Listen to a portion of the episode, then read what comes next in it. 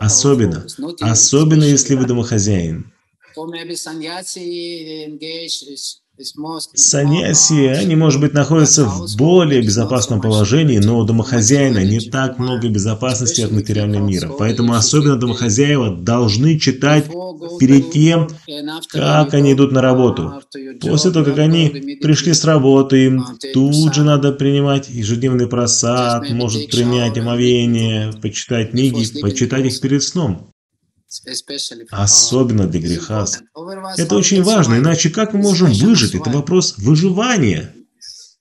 Майя настолько сильная, все знают, что она сильная, поэтому нам нужна вакцина. Сейчас это популярная тема про вакцины, и наша вакцина – это книги Шилы Прабхупады.